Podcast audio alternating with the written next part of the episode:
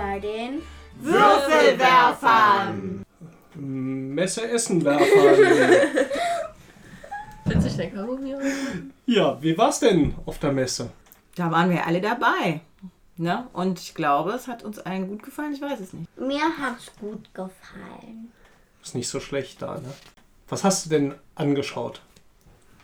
Ich habe mir Hop angeschaut. Genau, dann lass uns doch erstmal darüber sprechen. Das ist ja ein sehr Hopp. Hm? großes Spiel. Ja, da sind so, äh, so ganz kleine Figürchen. Die sind total süß. Und dann muss man. Das Spielbrett ist eigentlich so Wolkenplatten. Mhm. So sieht das aus. Und ähm, dann muss man immer so höher kommen und man kommt höher. Man zieht halt so Karten. Da steht drauf, was man machen soll, aber es ist auf Englisch. Zum Beispiel soll man dann den Finger an den Kopf tun. Und dann gibt es so Regenbogenringe und dann muss man äh, mit dem Finger an den Kopf den Ring äh, auffangen und, der an, und ein anderer Mitspieler wirft. Genau, so ein Finger am Kopf ist dann wie so ein Einhorn, ne? Das war Ja. dann, glaube ich, auch so als Bild drauf. Ja, also so ein Geschicklichkeitsspiel. Der Andreas guckt schon sehr begeistert. er hatte, hatte so schön gesagt, habt ihr das Hopp gesehen? Das war ja wohl ein Quatsch. Oder ich weiß nicht, wie er es gesagt hat. Ja, das könnte sein, dass es vielleicht war. Aber das ist, ist ja alles subjektiv. Und dann habe ich gesagt, wir haben es gekauft. Weil es uns gut gefallen hat. Und zwar ist dieses Spielbrett eben auch dreidimensional. Also man äh, baut die Wolken wie so ein ja, Weihnachtsbaum, den man ineinander stecken kann, sag ich mal, auf und hat halt eben unterschiedliche Wolkenebenen. Und diese Figürchen sind, die Svea sagte klein, aber ich finde die gar nicht so klein. Die sind bestimmt so 10 Ja, ich glaube, sind schon kleiner. ja, oder 8 Zentimeter hoch, sehr schön ausmoduliert. Und die, ja, 5 Zentimeter hoch. Äh, und die äh, hüpfen dann eben diese Wolkenebenen höher. Genau, indem man eben diesen Ring zum Mitspieler wirft und er muss den mit dem Finger auffangen. Und es gibt halt ganz viele Karten, die sagen, damit es schwieriger wird, musst du dies oder jenes machen. Ja, ja. Was gab's denn noch? Oder? Ja, mit einem kleinen C oder so und da freut man sich dann als 36-Jähriger. Ja. Also, Bieg deinen kleinen Zeh hinter das rechte Ohr, zieh dir die Lesebrille aus und äh, ja. Ja, Ja, aber man musste zum Beispiel äh, sich mit dem äh, Bauch auf dem Stuhl liegen, so quer über den Stuhl, und musste den Ring dann irgendwem zuwerfen, der den dann irgendwie auffangen Auch soll. Andreas, lass uns doch mal das- Spaß. Am besten Mama, auch im noch ein Seniorenheim. Video von dir. Man Ja, muss genau. Das immer mit dem Finger aufwerfen. Äh, auffangen. Ja, aber das heißt ja Genau. nicht, dass man sich nicht trotzdem zum Affen macht vorher. Man muss das mit dem Zeigefinger immer auffangen, den Ring. Also, Also hatte so ein bisschen was von, wie heißt dieses Dungeon-Spiel, ähm, Dungeon Fighter, Ja. wo mit dem Würfel, aber hier halt mit Ringen und so. War halt super süß gemacht. Ja, Ja. das haben wir auch mitgenommen. Ja, aber also, ähm, jetzt Spaß beiseite. Ähm, abgesehen davon, dass, dass sie halt wahrscheinlich den spektakulärsten Stand auf der Messe hatten, als man dann als Einhornland eingaloppiert ist. Das fand ich ja eigentlich ganz lustig. Ähm, also, klar, das, ich bin jetzt mir ist noch deutlicher geworden, dass ich da nicht das Publikum dafür bin, wenn ich jetzt weiß, dass die Sphere das halt gut findet. Wir haben uns das schon gedacht, das ist halt eher was für Kids so, ne? Ähm, ich fand halt das einzigste wirklich coole daran waren die Figuren. Also, also sowas, ist, das ist halt so, so Pixar-Level an äh, süß und irgendwie und halt super gut hergestellt. Aber allein schon, dass das so schade ist, dass dieser 3D-Aufbau in der Mitte ist ja eigentlich nicht mehr als nur ein Punktezähler. Das Ja. war so schade. Wer oben landet, gewinnt dann, ja. Das war, da, da hätte man vielleicht noch ein bisschen mehr machen können. Ja, man muss halt auf Wolke 7 kommen. Und ich glaube, ich, wenn ich mich richtig erinnere, mochte ich damals schon nicht, dass das Nilpferd auf der Achterbahn, muss man da nicht auch überall irgendwelchen Quatsch machen? ja, das stimmt. So, das fand ich dann auch schon. Das war auch nicht so meins. Aber äh, Schön waren aber auch die Präsentatoren da, die, wie nennt man sowas, Einhörner. Erklärbärinnen, die Erkläreinhörner, die hatten nämlich auch alle so Einhörner, also Hörner auf dem Kopf mit, mit so. Plüschohren auch und Ja, die Kinder wollten denen auch noch welche abschwatzen, aber das So hat leider Haare. nicht funktioniert. Ich hoffe, die das haben Zulage das hat dafür aber nicht gekriegt. geklappt. Ja, also auf jeden Fall, ich finde, das ist ein ganz tolles Familienspiel, auch wirklich äh, für Leute, die Spaß an sowas haben, echt einfache Regeln, gut zu lernen und die Karten sind zwar auf Englisch, aber das kann jeder übersetzen, da ist auch noch ein Bild bei. Also es war jetzt nicht so schwierig, dass man nicht versteht, äh, was man machen soll. Das die ist Artworks ganz sind einfach. fantastisch. Also die auf den Karten, das sieht auch alles super aus. Keine Frage. Äh, War, war, ist wahrscheinlich das bestaussehendste Spiel der Messe. So, aber naja. Na gut. Dann haben wir noch Fujikato gespielt, Papa und ich auf der Spielemesse. Beim neuen High 9000 Stand. Das ist von Friedemann Friese. Aber beim High 9000 Stand konnten wir das mal testen. Ne?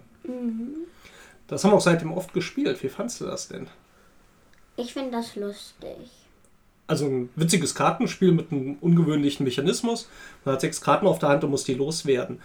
Man kriegt die Karte aber nicht los, indem man sie einfach nur ausspielt, sondern sie muss auch noch eine Runde ausgespielt vor einem liegen bleiben, damit sie wirklich weg ist. Das klingt erstmal unspektakulär, wird aber dadurch ein bisschen interessanter, dass A, wenn jemand eine Karte auslegt und der andere legt die gleiche Karte aus, zum Beispiel zwei Vierer, dann werden die zusammengezählt und zählen dann als gemeinsame Karten. Okay. Und die Verteilung der Karten, die geht von, von den Werten 2 bis 20. Die Zweier gibt es halt sehr, sehr häufig und die 16 bis 20 gibt es nur einmal und dazwischen ist das auch so abgestuft. Und ja, wenn äh, jemand eine höhere Karte legt, wie gesagt, muss er dann äh, seine abwerfen und eine neue ziehen. Er gewinnt also nichts dabei. Und das zweite war, wenn ich wieder drankomme, darf ich ja meine Karte abwerfen. Und alle, die die gleiche Karte ausliegen haben, die dürfen es dann auch abwerfen. Und hey, das spielt sich so fluffig. Wir haben jedes Mal irgendwie mal sechs Runden hintereinander dann weggezockt.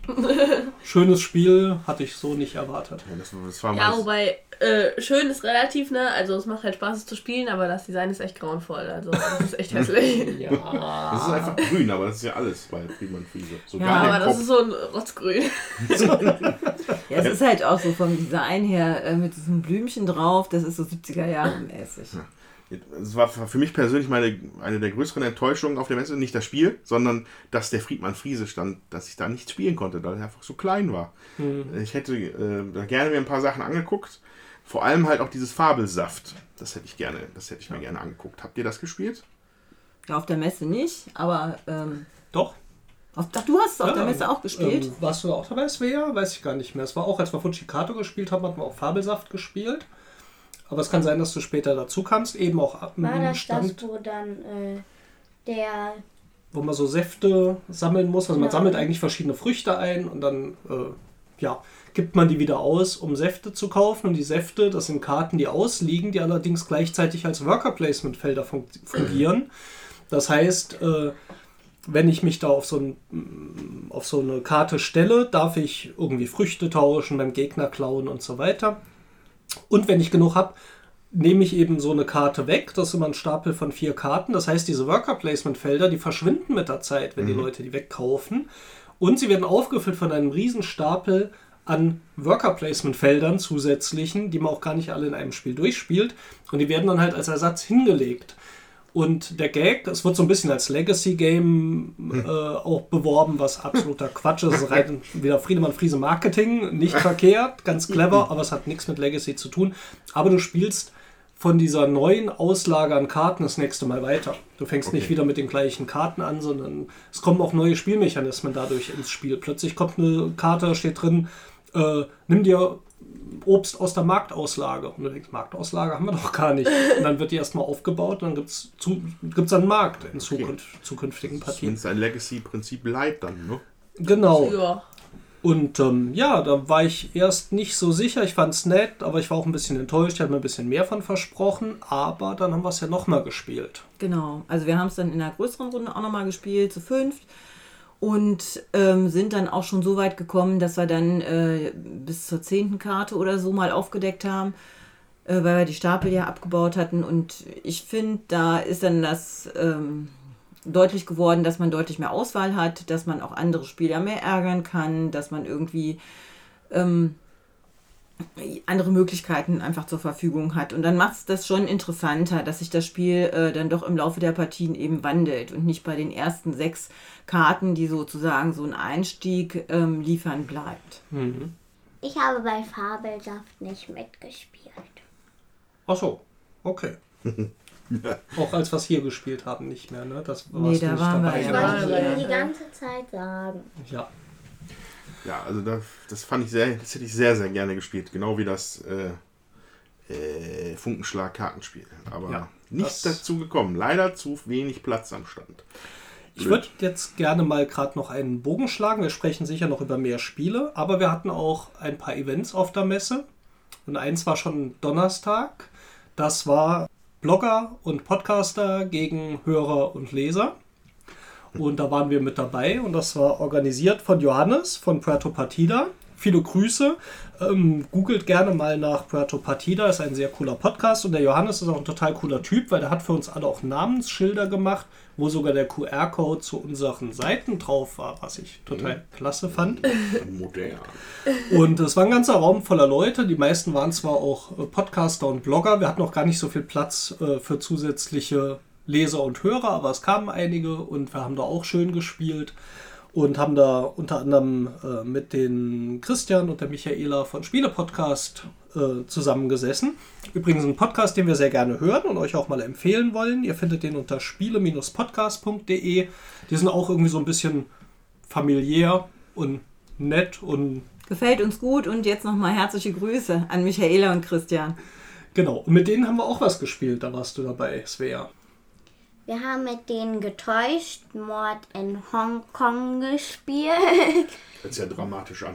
Genau. Ja, vielleicht kennt ihr das auch vom englischen CS-Fight. Das ist nämlich früher so en- erschienen. Wir haben es auch, glaube ich, nur auf Englisch. Ne? Genau. Und da war auch noch die Bettina dabei, die uns auch immer zuhört. Da haben wir uns auch sehr drüber gefreut. Die kam nämlich noch dazu. Und ähm, ja, worum geht's denn bei Getäuscht Mord in Hongkong? Auch wenn es schon vom letzten Jahr ist, aber auf Deutsch kam es erst dieses Jahr raus. Also, ähm, also es gibt einen Mörder und jeder Spieler hat so blaue und rote Karten vor sich liegen. Und der Mörder, der macht dann die Augen auf, die anderen haben die Augen zu und der muss dann zwei Karten von sich antippen. Genau, und das sieht der, einer der Ermittler, der in der Runde nicht mitspielt, aber dafür da ist, damit er weiß, was der Mörder eben, äh, ja, welche Waffen er benutzt hat, auf welche Art er jemanden umgebracht hat. Und da waren ganz seltsame Sachen teilweise drauf auf den Karten. Wie bitte? Wer ist das mit dem, ähm, der die ganzen Tipps gibt? Genau, das ist der, wie heißen die nochmal im Kriminallabor? Ähm, wie heißen die Leute, die da im Labor die Sachen untersuchen? Ist auch, glaube ich, jetzt gar nicht Schlaue so Leute. wichtig. Schla- Der schlaue Ermittler. der, der sieht also erstens, wer der Mörder ist und wie er jemanden umgebracht hat. Spurensicherung. Und die anderen wissen das aber natürlich nicht. Und der Mörder, der rät auch mit. So. Und wie kann denn jetzt dieser Ermittler überhaupt einen Tipp geben, damit die anderen wissen, was die Mordwaffe sein könnte?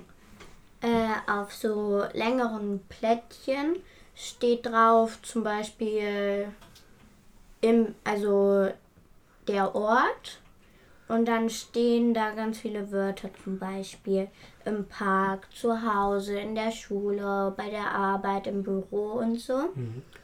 Wenn da zum Beispiel so ein Kästchen auf dem Bild ist mit Schere, den der Mörder angetippt hat, dann kann äh, der Ermittler. der Ermittler so eine Patrone so aus Holz, kann er da draufstellen auf das Wort Mhm. und dann will, gucken die bei den allen Spielern, äh, wer das wohl sein könnte äh, im Büro.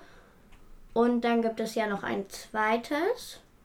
Also ja, der Mörder sucht sich, der tippt halt am Anfang eine rote, eine blaue Karte an und der Ermittler muss die dann halt beschreiben mit dem Plättchen. Das heißt also, man sucht immer nach zwei Gegenständen und vor jedem Spieler liegen acht oder zehn Gegenstände Acht. aus, acht Stück.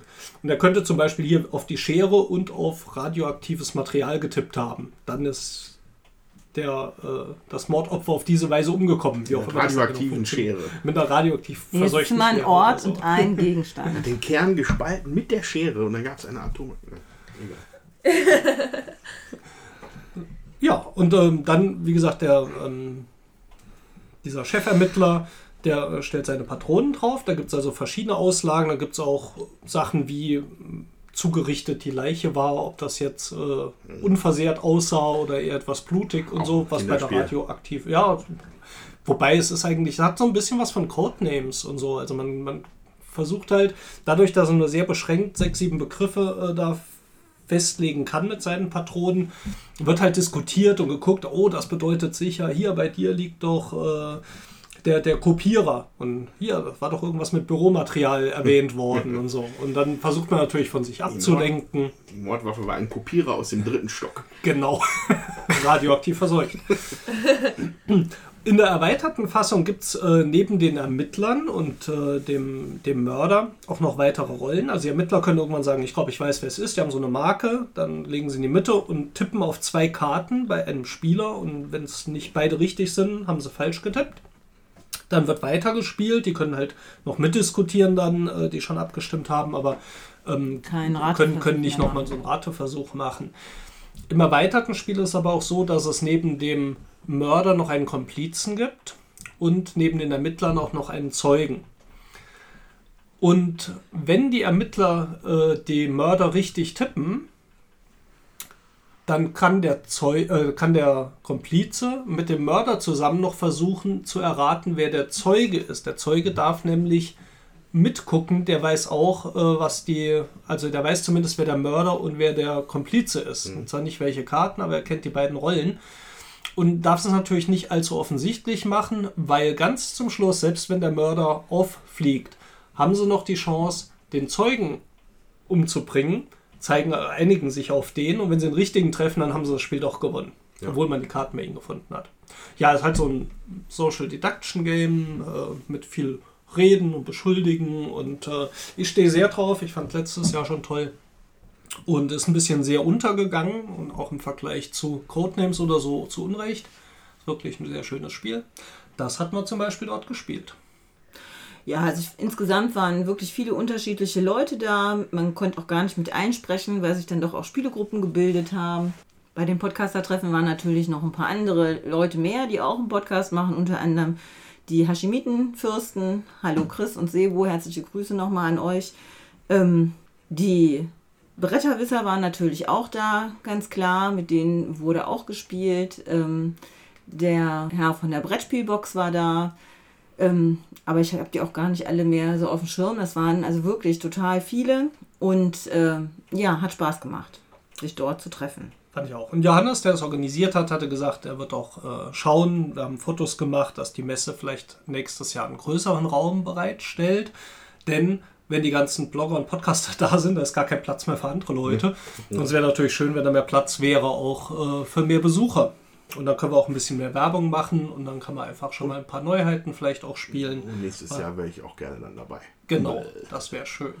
Ja. Ja, dann können wir mal zurück zur Messe. Was haben wir denn sonst noch so gespielt? Liebes Svea.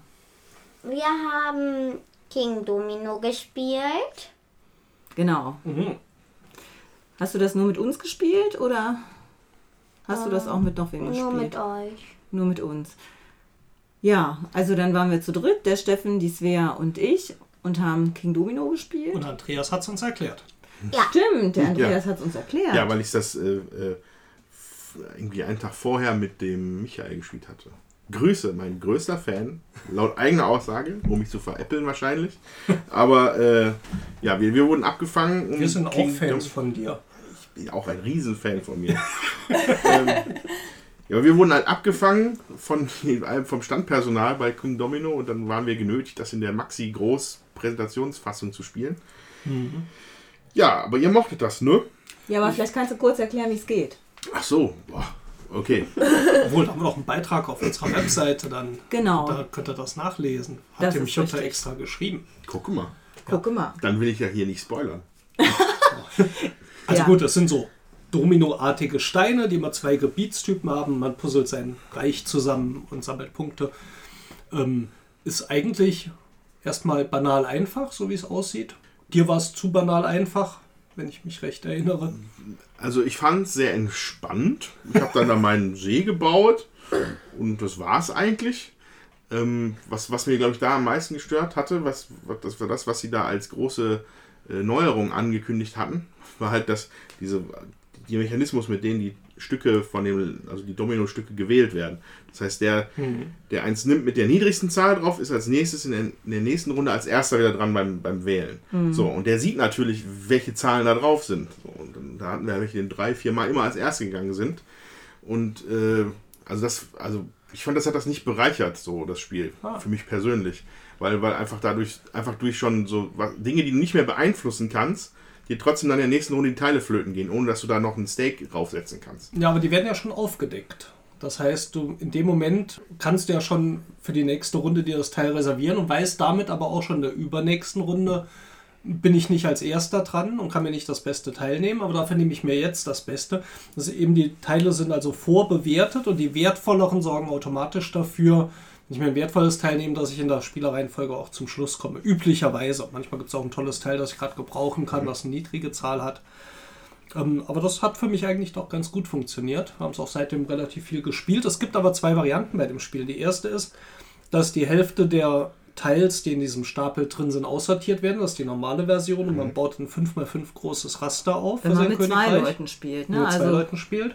das, äh, ähm, also wenn man mit allen Leuten spielt, also mit vier Leuten spielt, werden alle 48 Teile Stimmt, genommen. ja. Äh, spielt man zu dritt, werden halt zwölf Teile rausgenommen. Und wenn man zu zweit spielt, soll man die Hälfte der Teile raustun, um eben ein 5x5 großes Feld Hm. zu bauen. Und wir haben ähm, dann sind dazu übergegangen, äh, die Expertenversion zu spielen mit 7x7 großem Feld in der In zwei Zwei-Spieler-Version und dann äh, entwickelt das auch wirklich Taktik und äh, macht auch total Spaß. Also für Fand uns zumindest. Wir ich habe es mit, wir waren zu viert, glaube ich, an, dem, an dem Präsentationstisch. Und das war halt so, weiß ich nicht. Muss ja, muss der Michael schreiben, was er davon gehalten hat. Ja, Kann er ja mal machen. Ja, das war King Domino. Für uns, äh, zumindest Jutta und ich, fanden so ein bisschen das äh, eins der Messer-Highlights, obwohl es wirklich ein sehr einfaches Spielchen ist, Ja. aber halt mal schön, was man abends noch so wegspielt und nicht ganz trivial ist. Genau, also, Also gerade zu zweit dann halt. Also wenn man, wenn man, wenn man Geldbeträge auf die Teile setzen könnte und dann muss man die beim anderen kaufen, das fände ich gut. So wie bei Isle of Sky. Egal. Spiel Das- von gestern. Das Thema wächst. Ja, und dann hat auf jeden Fall die Svea noch ein Spiel gespielt, aber nicht mit uns, sondern mit ihrem Partneronkel und mit der Liv. Und das war das äh, Spiel, was wirklich überall ausstand, in verschiedenen Hallen. Eiscool. Ja. Das waren diese Pinguine. Das waren die Ja, da Pinguine musste zum man so Schnipsen. Pinguine schnipsen und ich habe gewonnen. Das ist das Spiel, wo man Pinguine schnipst und dann gewinnt die Svea. Das ist wie beim Fußball Spiel dauert 90 Minuten, am Ende gewinnt. Deutschland. Nein, also es sind äh, verschiedene Kartons, die aneinander gesteckt werden mit so Klemmerchen und Türchen haben, wo die Pinguine durch müssen und ähm, man muss halt versuchen, äh, durch drei Türen zu kommen mit seinem Pinguin und äh, Fische einzusammeln. Und ähm, ja, einer ist der Fänger und die anderen äh, laufen sozusagen vor dem Fänger weg. Wir haben das auch gespielt, der Steffen und ich zu zweit. Fand's Hast du gesagt, dass man schnipst, diese Pinguine? Weiß ich jetzt Nee, das weiß ich auch nicht mehr. Also man muss diese Pinguine, du hast glaube ich gesagt, aber man muss diese Pinguine schnipsen, man darf die nicht äh, bewegen und die sind unten halt so halb rund und äh, sind dadurch wackelig, ja. Ja, die, die, die schnipsen sich also nicht wie so ein äh, Mühlestein oder so, der gerade ausfliegt, sondern die fliegen halt ganz wild durch die Gegend und rotieren und machen Kurven und so. ist ziemlich chaotisch. Ähm, war nett, hatte ich mir ein bisschen mehr von versprochen. Ich kann mir aber auch vorstellen, dass man auch da ein bisschen Übung kriegt und äh, mit diesen Pinguinen nachher spannendere Wege schnipsen kann. Ähm, und dass das dann ganz cool ist. Trotzdem gefällt es mir. Ich würde es jederzeit, glaube ich, auch mitspielen. Ja, aber gekauft haben wir es nicht. Nee. Da, da war, ich meine mich auch erinnern zu können, dass da noch ein Schnipsspiel war. Das, dieser Wild, Wild, in der Wildweststadt, wie hieß denn das? Flick em up. Flick im Up. Ist das neu gewesen oder Nee, ist das das schon was älteres? letztes Jahr auch schon. Aber die hatten diesmal eine Erweiterung äh, Ah, okay. rausgebracht. Aber das habe ich jetzt dann erst gesehen, das fand ich eigentlich auch ganz lustig. Mhm. Äh, muss, glaube ich, gut zielen können dann. Ne? Ja, Heu heute ist es ja echt ein bisschen anders hier als sonst, muss man ja sagen. Die Svea erzählt ganz viel und von Liv habe ich noch nichts gehört. Liv, du warst aber auch dabei. Vier Tage lang Ja. hast tausend Sachen Ja. gespielt. Was hast du denn gespielt? so nah erzählen. Äh, ja, das ist cool. Also da hat man Teams am besten mit, also Okay, nur nochmal. Also Captain so nah. Das heißt Ja, das genau. Spiel, ja. Captain Zone, ja. Ähm, am besten ist halt, dass jedes Team, Team vier Spieler hat. Ja. Und es gibt halt immer einen Captain. Es gab einen Captain, einen ersten Offizier, einen Ingenieur und einen Funker. Ich glaub, Ja. Du warst der Funker. Ja. Und die sind alle in einem U-Boot. Beide Genau. Mannschaften, also jede Mannschaft mit vier Leuten denkt quasi ein U-Boot. Ja. Das hat was von Schiffe versenken, grob gesagt. Ja, Schiff versenken mit, Ja. mit einem mit einem äh, Stressschlaganfall. äh, Aber weil man das cool. Ja, egal, kommen wir gleich zu.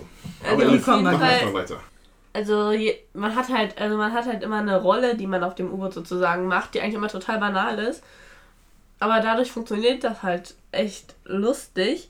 Zum Beispiel immer der Captain, der äh, hat halt einen Plan mit, ähm, also eine Karte sozusagen, die in äh, Raster unterteilt ist, wo man halt immer von Punkt zu Punkt fährt, immer äh, rechts, links, geradeaus, hinten, also nicht so Ja. Und das unterteilt in Wasserflächen und ein paar Inseln, die drauf verteilt Genau. sind. Und der sagt dann immer Osten, Süden, Westen, was weiß ich. Und äh, wenn, wenn er Osten sagt, dann muss der äh, eine Spieler muss dann beim Osten zum Beispiel äh, einen Kreis durchstreichen.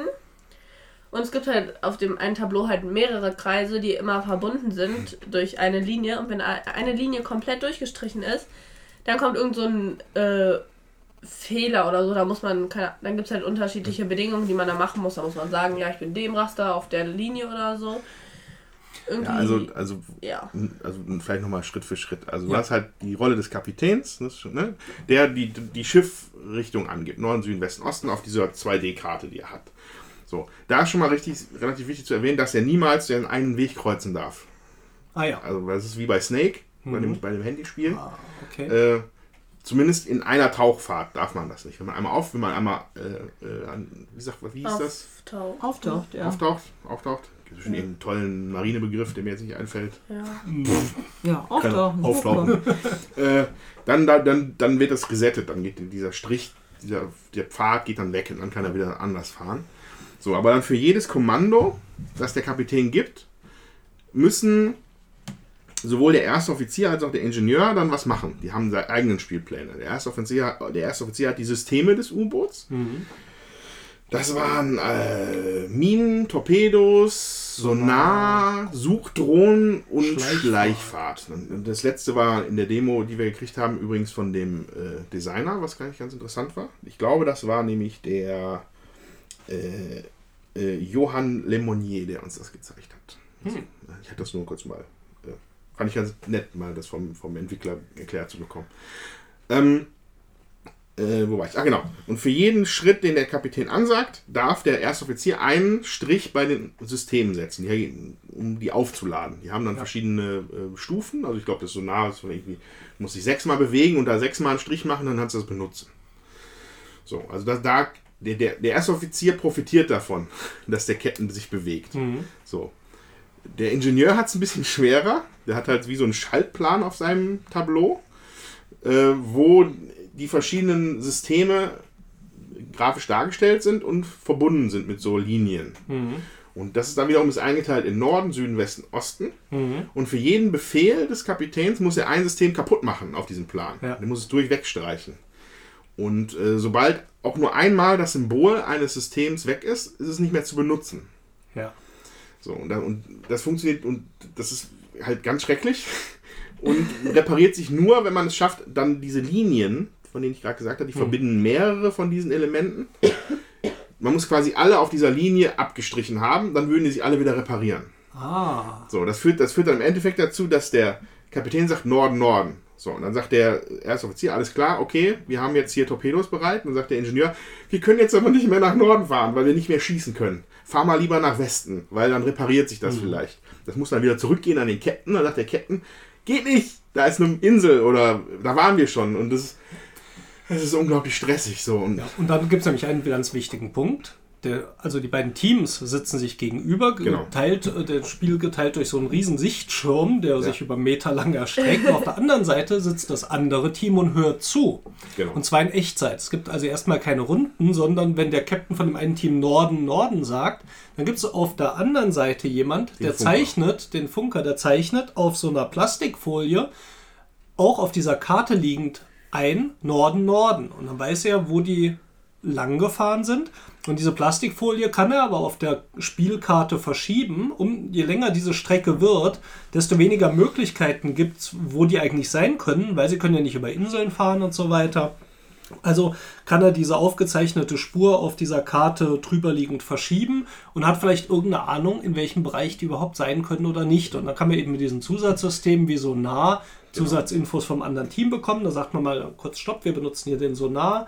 Dann muss man zum Beispiel äh, zwei Koordinaten oder zwei Sachen, wo man sein könnte, nennen, wovon eine stimmen muss. Nämlich entweder so ein Sektor, so ein Quadrat Ja, oder eine Linie. Genau. Und äh, es hatte eine super Dynamik. Ich hatte gesehen, Andreas saß äh, mit Liv beim Spielen dort und ich hatte auf der zugeschaut Stirn. Schweißperlen auf der Stirn. Und ich gedacht, das sieht ja lustig Völlig aus. zerstritten mit dem Kapitän. Einzige Katastrophe und dann sind wir auch noch versenkt worden. Genau, und die Liv hat sich immer beschwert, dass sie die Gegner nicht verstehen, weil die kamen aus der Schweiz und war nicht so einfach zu verstehen. Und Ja. ich bin dann erstmal nach vorne gegangen und habe gesagt, sieht so geil aus. Ich gucke mal, ob noch ein paar Kopien da sind. Und da kamen sie auch gerade noch mit dem Karton an den Counter und haben nochmal ausgepackt. Da habe ich gesagt, super. Und es wurde gerade ein Platz frei, da habe ich noch ein paar Minuten mitgespielt Mitgechillt. mitgechillt und habe dann die Systeme, ohne irgendwie zu verstehen, was ich da tue, aufgeladen und wieder wegradiert. Ja, und Andreas hat mich beraten, was ich da eigentlich tue. Und danach habe ich gesagt, so geil, ich gehe das Ding sofort kaufen und dann war es ausverkauft.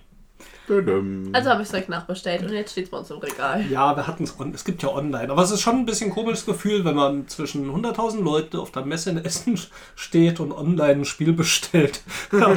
Ich dachte, bevor das auch noch online ausverkauft ist, das muss ich haben. Aber Ketten, also Ketten Sonar war für mich auf jeden Fall eins der herausstechenderen Spiele. Ja. Äh, Matago bringt's raus. Ähm, also wenn man, also wenn man auf stressige Kommunikationsspiele, Spiele. ein Partyspiel ist es fast nicht, weil es zu, zu, Ja. äh, zu involviert ist. Mit mindestens äh, Acht Leuten. Also acht Leute wären schon gut. Ja, Man kann es mit weniger spielen. Ja, Also sagen wir, die Zielgruppe müsste eigentlich relativ klein sein. ja Fußballmannschaften. Ja. ist auf jeden Fall so gewesen, dass äh, ich glaube, dass das häufigste, also das am häufigst gespielte Spiel auf der Messe von Liv war. Oder irre ich mich da, Liv? Was? Achso. Captain Sonar Äh. hast du, glaube ich, am häufigsten auf der Messe gespielt. Das ist noch mehrfach. So, unter anderem, ne? Also, ja, schon eigentlich, ja. Ich habe halt viele Sachen so ausprobiert. Ja, aber das hast du häufiger ausprobiert als andere. Ja, dreimal vielleicht oder so. So ein bisschen Hype war ja dieses Jahr diese Exit Room Spiele Ja, da gab es viele irgendwie von aus dem Nichts. aus dem Nichts. Ja, ich habe jetzt gar nichts von gespielt. Ich habe auch keinen Exit Room besucht. Aber wir haben ja Experten am Tisch. Svea. Ich war in dem Exit Room dr drinne und ähm, das war sehr schwer. Mit wem warst du denn? Ich war mit Anja und Connor drinne. Viele Grüße. ähm, und das war sehr schwer. Und die Frau, äh, die da gearbeitet hat, die hat auch gesagt, dass es erst zwei oder drei Gruppen geschafft haben, das zu lösen. Und ihr habt es auch geschafft? Nein. Okay. Man war ja auch immer mit fünf Leuten. Also ihr hattet, glaube ich, noch zwei andere Leute Ja. dabei und man hatte gar nicht so viel Zeit, eine Viertelstunde oder so. Und dann musste Ja, man das 15 Minuten. Hm. schaffen. Und da waren ewig lange Schlangen davor und die Svea hat sich dann auch mal eine Stunde lang angestellt, damit sie dann da auch wirklich rein konnte. Das war natürlich, ja, super. Ja, diese Exit Rooms sind ja, ähm, vielleicht wer das jetzt gar nicht kennt, die ähm, sind eigentlich erstmal in echt entstanden. Das sind wirklich Räume, wo man als Location hingeht, einen Raum mietet. In den wird man quasi eingesperrt muss ganz viele äh, Rätsel lösen, mit denen man meistens irgendwelche Schlösser dann öffnen kann mit Zahlencodes Ja. und versucht den letzten Schlüssel zu finden, der einen wieder aus dem Raum befreit. Ich habe das mal in Mannheim gemacht mit dem Mike. Hallo und Tilly war, glaube ich, dabei. Ja, herzliche Grüße. Und äh, fand es spektakulär. Also war ähm, als echte Erfahrung super. Ja, definitiv. Wie war es denn so als Spiel? Du hast gestern eins gespielt. Ja, also man muss das jetzt noch ein bisschen irgendwie auseinanderhalten. Also ich glaube, diese Escape Rooms auf der Messe waren dann für dieses größere Produkt von welchem Verlag? Wo Boris? Die, Norris, ne? Wo die vier Sachen drin waren, inklusive so einem. Plastikgerät mit einem echten Schlüssel. Äh, und dann gab es noch kleinere, einzelne Rätselerlebnisse von Kosmos. Mhm. So, und davon habe ich tatsächlich gestern Abend zufällig eins gespielt. Und ähm, das war tatsächlich nicht schlecht, muss ich sagen. Ähm, relativ knifflige Rätsel, relativ viele Sachen drin in so einer, obwohl das nur so eine kleine, kleinformatige Box ist. Ähm, steht ab zwölf Jahren drauf. Also ich hätte es mit zwölf, glaube ich, nicht hingekriegt. Äh, aber, naja. Ähm, also wir hatten das, das geheime Labor. Ich glaube, ich habe das geheime Labor, das irgendwas mit Die dem- verlassene Hütte, Die die verlassene Hütte wir. und die Pyramide mit dem Pharao. So, wir haben die Pharao und die, das Labor. Genau, wir haben das Labor gespielt. Und ja, das sind halt auf, auf verschiedene Arten versuchen sie dich da, dann da äh, zum Rätseln zu bewegen, mit, mit optischen Tricks oder mit äh, um 50 Ecken denken oder mit so Codes zu trans, tran, äh, äh, transportieren, transferieren, Dechiffrieren. Dechiffrieren. translatieren, Transchiffrieren. transidingsen. So. Und da haben wir gestern, also wir haben, wir waren halt super kacke. ja. Wir, saßen, wir, haben, wir saßen irgendwie ganz entspannt auf der Couch und haben das dann so da darauf gemacht, haben das so gespielt. Und da gibt es so eine Skala in dem Heftchen, in dem Regelwerk. Also es geht halt, wenn du es unter 60 Minuten schaffst, zwischen 60 und 90 und über 90 und wie viele Tipps du benutzt, weil es sind Ja. jede Menge Tippkarten dabei. Gott sei Dank, sonst hätten wir es ja gar nicht hingekriegt. Ja, die sind aber sagenhafte zwei Sterne von 10 gekommen beim ersten Versuch jetzt. Gar nicht mal so gut. Ja, wir wollen uns in der zweiten Box dann ein bisschen mehr anstrengen. Und äh, ja, also die, die Details würde ich dann einfach nicht verraten wollen, weil das ist halt Ja. ein Spiel, das spielt man einmal. Wenn man ein bisschen vorsichtig ist, dann äh, kann man das Material, glaube ich, auch wieder so weit herrichten, dass man die Box vielleicht noch jemandem schenken kann oder so. Äh, aber zum, diese Kosmos-Dinger waren zum Glück halt auch nicht sehr teuer. Und dafür hat man da zumindest drei, drei Stunden, wir haben, glaube ich, drei Stunden insgesamt in der Pause drin, aber durchaus Oh. Spaß gehabt. Okay, und die kosten von Cosmos auch nur 11, 12 Ja, Euro, genau. glaube ich. Aber das klingt so ein bisschen, jetzt hätten wir endlich mal noch ein Spiel, wo wir ähnlich genial versagen können wie bei Time Stories. Ja, das hat teilweise so, so ein bisschen Anmaßungen davon, ne? auf jeden Fall. Äh, äh, verglichen mit einem richtigen Escape Room, klar. Ne? Also während die von dem Rätsel her ist das gar nicht so unterschiedlich. Also die, was, ich habe ein Escape Room gemacht in Essen mal bei Team Escape im äh, Girardot-Haus, was ich nur empfehlen kann. Der war super. Ähm, die, also die, die Schwierigkeit der Rätsel ist ähnlich, aber du hast halt beim richtigen Escape Room noch das, äh, das, äh, den Bonus, dass du einfach eine Wohnung durchwühlst. Ne? ja, Das ist natürlich auch ganz nett. Möbel verrückt. Möbel Echt, verrücken, ja. Und äh, gerade der auch in dem, in, wo wir waren bei Team Escape, der war halt auch wirklich toll. Ähm, aber also ich finde es lustig. Dieses Exit, das Spiel hat mir gut gefallen gestern. Ja, ich war so ein bisschen skeptisch, nicht gegenüber dem Spiel. Ähm, ich war so ein bisschen skeptisch, ob das angenommen wird. Ich würde mich auch wirklich mal interessieren, falls jemand von euch irgendwie ein bisschen Insights hat, wie gut sich das verkauft. Weil es war die ganze Messe war voll mit Exit Games und ich habe aber so wenig Leute gesehen, die wirklich mit so einer Packung irgendwie mal rumgelaufen sind. Klar, die können in den Taschen gewesen sein, aber sonst siehst du mal irgendwie, was Leute so in der Hand haben. Und ich habe irgendwie gedacht, Exit Games habe ich keinen gesehen, der das gekauft hat. Die Stapel wirkten auch immer recht voll. Also ich bin jetzt nicht ganz sicher, ob es ein Hype ist, der nicht funktioniert hat oder ob ich mich einfach täusche und die Stapel waren jedes Mal schon wieder gerade aufgefüllt, weil sie leer waren oder weiß man ich nicht. ich habe da noch meine eigene Theorie, Ja, äh, weil wirklich ganz viele auf einmal gekommen sind. Ich glaube, dass viele Verlage, glaube ich, so Konzepte schon in der Tasche hatten und sich immer davor gescheut haben, ein Spiel zu machen, was man nur einmal spielen kann. ja, So, aber durch letztes Jahr Pandemic Legacy, dieses Jahr Seafall Mhm. und der weiter, weitergehenden Legacy-Akzeptanz von dem Legacy-Prinzip. Double Vielleicht haben die dann, vielleicht haben Ja. die dann dieses Jahr gedacht, das ist es jetzt. Jetzt hauen Ja. wir die mal alle raus. ja. Äh, vielleicht war es aber dann sogar noch zu früh. Man weiß nicht, für so eine Oh. große Menge an. ja. Ich glaube das gar nicht, weil ich war äh, am Stand von der Spielburg und habe dann äh, für uns auch eins mitgenommen, eben die verlassene Hütte. Und der fragte mich dann, warum denn alle Leute nach der verlassenen Hütte fragen würden. Und da hatte der Steffen vorher schon gegoogelt, was irgendwie am meisten äh, positive Resonanz hervorgebracht hatte. Und da war das das. Und dann habe ich das auch noch so weitergegeben, weil der wunderte sich nämlich, dass alle nur die verlassene Hütte kauften. Also das scheint doch... Äh, war ein bisschen besser bewertet, glaube ich, bei Boardgame Geek und es war halt nicht dieses 40-Euro-Teil von Norris, was mir dann äh, ein bisschen ja, viel Investment war, ohne zu wissen, wie es geht. Genau. Wobei, wenn wir, wenn wir das jetzt hier mal spielen, mir gefällt es, glaube ich, würde ich mir das auch noch äh, zulegen, Ja, wenn uns das Spaß macht, mir das öfters mal Spoiler euch da nichts. ja, ich Ja. denke, wir werden sehen. auf dem ähm, Essen am Samstag mit Das- den ähm, anderen Bloggern und Podcastern, was auch sehr schön war, habe ich mit den Brettagogen auch so einen äh, Exit-Koffer sozusagen äh, gerätselt. Der war echt cool. Den hat der ich- Manuel da war ich- selbst Da gebastelt. war ich total Ne? Ja. neidisch. Hätte ich, das hätte ich gerne auch gemacht. Aber ich saß Aber da in das meiner war- Ecke, komme da nicht raus. Also schöne Grüße auch an Manuel von Brettspielerbohr. Genau, der hat sich da echt viel Mühe gemacht. Ja, das waren halt echt so alte Koffer irgendwie, die die da vom Speicher von der Mutter irgendwie rausgewühlt hatten oder so. Und dann hat man halt am Anfang einen Zettel bekommen. Und man musste den aber auch irgendwie aus so einer Kofferschnalle da rausziehen erstmal, dass man erstmal findet. Und dann hast du nur die eine Seite aufbekommen und dann musst du noch die andere aufbekommen und das war schon echt cool. Also das war richtig cool. Das war, auf jeden, das war wirklich auf jeden Riesenspaß. Ja, aber dann gab es da immer die, also es gab so eine Flasche, wo halt so eine grüne Flüssigkeit drin war. Das war sozusagen Gift, das durfte man nicht anfassen. Und unten drin war so ein Schlüssel. Und ich habe mich die ganze Zeit gefragt, wie man den da rausbekommt. Ne? Und dann haben wir ein Magnet bekommen. Ich habe es erstmal gar nicht kapiert. War auch schon spät. Ich war echt total ab- schla- müde, irgendwie schon halb am Schlafen.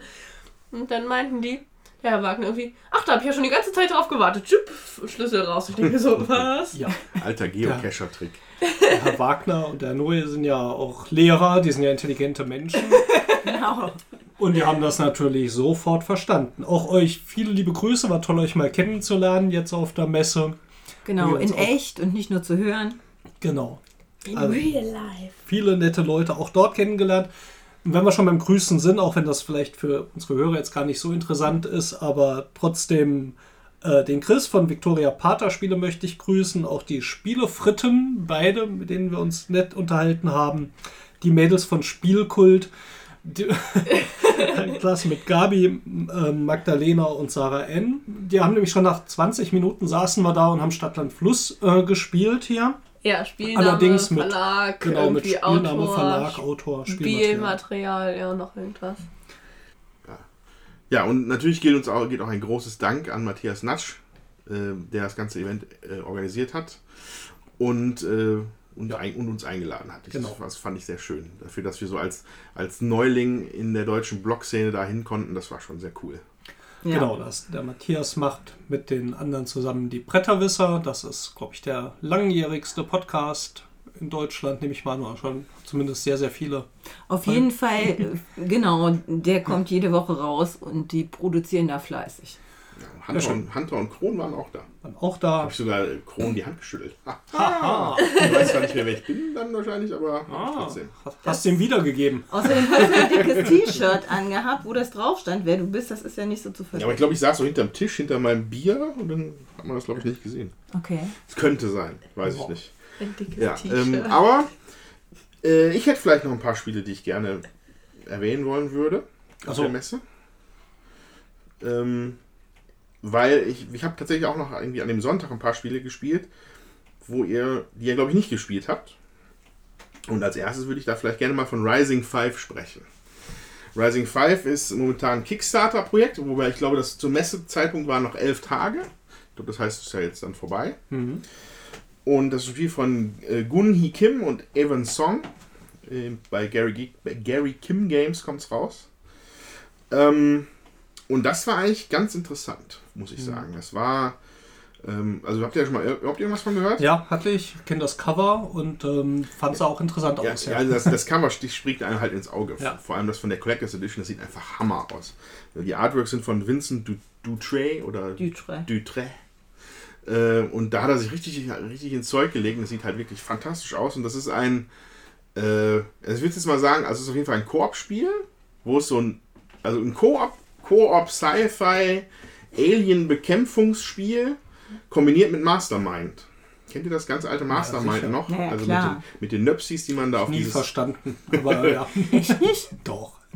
äh, halt, halt diesen, für, für die Jüngeren oder so, halt so ein, so ein, so ein lange, längeres Brett, mit, wo man, glaube ich, 10 oder 15 Reihen hatte. Und dann ist oben eine verdeckte Reihe von dem Mastermind. Und da sind verschiedenfarbige Nöpsis reingesteckt. Und man muss dann halt, der Spieler muss dann halt in diesen 10 oder 15 Versuchen, wo ich nicht mehr genau weiß, die Kombination rauskriegen von den Farben hinter dem Schirm. Das heißt, er steckt, seinen, steckt seine Nöpsis rein und dann wird gesagt, ja, zwei davon sind richtig oder drei davon sind richtig oder eines richtig und ist sogar am richtigen Platz. Genau. Also richtig Mastermind. Genau. Ja, ach, das. Und das ist quasi auch die Kernmechanik von dem Spiel bei Rising 5. Also storymäßig ist das irgendwie, äh, ich weiß nicht, weiß nicht warum, das hat mich so ein bisschen an fünfte Element erinnert. Also die, die, diese Gruppe von Helden müssen halt auf einem Planeten so ein Zahlen, so, so eine Farbkombinationsrätsel lösen. Und zwar bevor so eine Sonnenfinsternis passiert. Dann ist das Spiel verloren. Also das ist halt so, so ein Sonnenfinsternis-Track auf der Seite. Du hast halt so und so viel, ich glaube sechs Stufen oder sieben Stufen hat er, aber das ist nicht pro Runde. Das kann halt relativ zackig gehen. Äh, und dem entgegensetzt muss man halt versuchen, halt mit seinen Leuten diesen Farbcode rauszukriegen. Und du hast halt dann, äh, das Ganze ist App unterstützt. Ähm, das hat leider nicht ganz, also das hat, äh, also wir waren am Sonntag, ich glaube um Viertel nach fünf oder 20 nach fünf war, habe ich den Stand dann endlich gefunden gehabt. Und wir waren, wir waren die letzten Leute, die die Präsentation gekriegt haben. Und ausgerechnet da war dann das Tablet schon weggepackt, mit dem die das Oh. gemacht haben. Dann hat er das versucht mit seinem Handy zu machen. Das war ein äh, sehr netter, ich glaube, Brite. Ähm, und das hat einfach zum Verrecken nicht geklappt mit der Kameraaufnahme von diesen Farbcodes. Aber Vorteil, das konnte es auch händisch eingeben, also war alles kein Problem. Aber diese App verwaltet halt diesen Farbcode. Und du hast, und das sind sechs Farben, sechs Farben, sieben Farben, die dann in Kombination mit irgendwelchen äh, Symbolen gesetzt werden müssen. Und die App sagt dir immer äh, über das Symbol, ob das soweit richtig ist, auf so, ein- so ein vierstelliger Code. Also das war halt, wenn nichts zu sehen ist, dann war es komplett falsch. Wenn nur so ein Sternenbild zu sehen ist, dann ist die Farbe zumindest richtig. Und wenn die dieses, wenn das so hell, wenn die hell erleuchtet sind, das Stern, das, das Sternenbild, dann hast du auch den richtigen Platz erwischt. Aber dann fehlt halt immer noch die, die, die Übersetzung, welches Sternenbild denn zu welcher Farbe genau gehört. Und das ist, also, das war halt Sonntagabend, dann habe ich das dann auch schon nicht mehr gecheckt. Zum Glück der Ben, der mitgespielt hat, der hat es so halbwegs auf die Kette gekriegt. Ähm, aber also ich fand es hochinteressant, sah sehr, sehr toll aus. Äh, App, ins, App unterstützt. Ich, ich frage mich halt, wie lange das Prinzip frisch Ja. bleibt. Also aber ich habe Mastermind finde ich ja sehr tröge. Ich mag das nicht besonders. Ähm, lockert das das auf oder ist es dann doch eher Mastermind? Nee, nee, nee das, das ist also relativ gut verzahnt. Habe ich das Mhm. noch gar nicht erwähnt, weil du kannst halt. Ähm, du musst, ich glaube, es gibt immer, es gibt so, so, eine, so, so von 1 bis 4 so eine Energieleiste. Hm. So, wenn du die auf 4 auf, aufgeladen kriegst, dann kannst du einen Tipp abgeben in die App. Und äh, dann sagt, dann, dann kommst du halt auf diese Kombinatorik. Ähm, du musst aber, um diese Energieleiste aufzufüllen, musst du halt Aliens besiegen mit, dein, mit deiner Gruppe. Ah ja. Also du läufst halt über die Planetenoberfläche und musst dann halt verschiedene starke Monster umhauen. Und das funktioniert dann auch mit so mit diesen Koop-Fähigkeiten von den Charakteren. Ist das dann relativ äh, komplex. Mhm. Ähm, also das, also ich finde, das, äh, das bereichert das auf jeden Fall. Das klingt Also Interessant, Das, das, ja. Mir war persönlich vielleicht ein bisschen zu teuer. Hm. Was kostet das? Ich glaube über 40 bei Kickstarter jetzt. 40, 50. Okay. Und wenn, dann hätte ich auch gerne die Collectors Edition, weil die einfach mega gut aussieht und dann noch Mhm. ein Artbook drin ist. Und das ist halt nochmal ein bisschen teurer. Was war überhaupt auf der Messe, fand ich, die Preise waren echt äh, deutlich angezogen über die letzten Jahre. Außer beim Heidelberger äh, Flohmarkt. Ja, ja, gut. Ähm, aber du hast eben gesagt, du hast das Sonntagabend gespielt und das hat das Spiel ein bisschen beeinträchtigt. Ich hatte eine ähnliche Erfahrung, allerdings Sonntagmorgen als erstes. Wie gesagt, Samstag war das Podcaster-Treffen und Blogger-Treffen mit 50 Mann in einem schönen, wie nennt sich sowas? Brauhaus. Brauhaus. Nennt sich so. Und eine- Da gab es Bier Trotz, und alkoholfrei, trotz alkoholfreien Biers war ich total platt nach äh, ja, schon drei, drei, vier Tagen Messen eigentlich. Ich war am Mittwoch schon da und habe die Neuheitenshow fotografiert. Und ähm, ja, in diesem verstrahlten Zustand dann morgens haben wir For Gods gespielt. Das Okay. ist ein Echtzeitspiel, wo man so ein Plättchenlegespiel, stellt euch mal grob Carcassonne vor, auch wenn es ganz anders funktioniert, aber damit ihr wisst, was es geht, wo vier Leute gleichzeitig aus einem Beutel Sachen ziehen, auf einen Spielplan einbauen, wo ständig Hände im Weg sind. Ich fand es aber nicht gut funktioniert, aber es hat mich komplett überfordert. Immer wenn ich irgendwas gesehen habe, da passt mein Plättchen hin, da hat die Luft eins hingelegt. Das war voll cool, das Spiel. Ich habe das richtig gemacht. Meine Güte, war ich überfordert. Also manche Spiele muss man auch, glaube ich, einfach an anderen Tagen dann ausprobieren. Da hätte es mir vielleicht besser gefallen. Aber so fand ich For Gods hat für mich gar nicht gut funktioniert, obwohl dieses Grundprinzip eigentlich sehr witzig war, weil man eben ähm, viereckige Plättchen in einem begrenzten Raster unterbringt und man muss auch immer anliegend bauen und die müssen auch zusammenpassen und man vertritt einen Gott und muss bestimmte Geländearten dann besonders groß bauen. Und es gibt zusätzlich Städte, die man platzieren kann, die rund sind. Und an die kann man oft nicht weiter anbauen, das heißt man blockiert sich diese Städte. Man kann dem anderen Spieler die Städte aber wieder wegnehmen, wenn man ein passendes Plättchen hat, das an diese Stelle passt. Und das ist sehr interessant, wann man die hinlegt. Es gibt wohl auch eine Variante, die man rundenbasiert spielt. Ich glaube, das würde mir dann besser gefallen. Was mich wirklich gestört hat, wenn vier Leute gleichzeitig in einem Säckchen Plättchen ziehen, funktioniert schon nicht gut. Wenn man die auch noch gleichzeitig mit vier Leuten dann auf diesem Spielplan hinlegt, hast du ständig eine Hand im Weg. Du siehst es nicht richtig, weil jemand Plättchen hinlegt oder auch über den Spielplan natürlich nach dem Säckchen greift, um was rauszuziehen. Ich verstehe nicht, warum sowas nicht auffällt. Äh, dass man da vielleicht mehrere Säckchen macht. Mit zweien wäre das schon kein Problem gewesen. Da hätten wir schon mal die Hälfte der Hände woanders gehabt, nämlich zwischen den beiden Spielern, die das Säckchen haben. Äh, das hätte man ja vielleicht noch mal irgendwie nach der Hälfte der Zeit tauschen können. Also fand ich designtechnisch, es hat halt echt Probleme gemacht. Gleichzeitig konnte man auch, äh, also wenn man ein Plättchen nicht hatte, also wenn man ein Plättchen hatte, was nicht passte, hatte man so zehn Felder, wo man diese Plättchen anlegen konnte und die Plättchen waren auch noch beidseitig bedruckt. Oh ja. Und dann konnte man gleichzeitig, äh, anstatt ein Plättchen aus dem Sack zu ziehen, konnte man auch von den äh, Mitspielern sozusagen aus deren Auslage noch ein Plättchen nehmen. Das heißt, man hatte also auch noch Arme überm Tisch, wenn ich jetzt bei dem gegenüberliegenden ähm, Plättchen gesehen habe, was mir vielleicht gut gefallen hat. Oder auch nur, wenn ich alle zehn bei dem anderen jetzt auch nochmal umdrehe, um zu sehen, was auf der Rückseite ist. Ja. Ja, Also ich weiß nicht, wie es ging. Wir waren vier Leute und wir hatten 17 Arme auf dem Spielfeld. Aber wir wollen jetzt nicht übertreiben, ne? Also das war ja schon eigentlich ein cooles Spiel. Ja. Vor allem, es gab, man konnte auch so Städte bauen und man konnte die auch zerstören. Das habe ich eben schon erzählt. das hat die Liv mit Vorliebe gemacht. Das, das Spiel ist halt auch echt ein Spiel für Schnellgucker. Und Liv ist eine Schnellguckerin. Und die erfasst das sehr gut und sehr schnell, was da wo liegt und wie geht. Und äh, wir etwas Älteren, der Steffen und ich, wir brauchen da echt ein bisschen länger für. Oder kriegen es gar nicht hin. Und dann ähm, ist das gegen so, also wenn man jemand, gegen jemanden spielt und dann nicht rundenbasiert, sondern äh, wirklich gleichzeitig, der das echt sehr schnell erfasst, hat man da einen großen Nachteil. Ja, Aber ja. es waren eigentlich schon coole Wertungssachen, Mechanismen und dass man das so ja.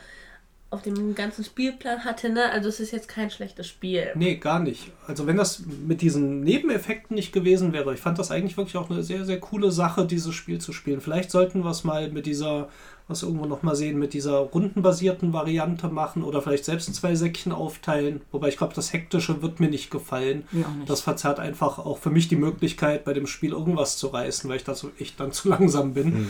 Ähm, aber dieses Rundenbasierte würde ich gerne mal spielen, weil grundsätzlich sehr, sehr spannendes Spiel. Ja. Und deswegen war ich halt auch ein bisschen enttäuscht, dass es dann halt an anderen Sachen gescheitert ist, die gar nicht jetzt mit dem Spiel so zu tun hatten, sondern eigentlich so Nebeneffekte von diesem Greifen und Verdecken waren. Ja.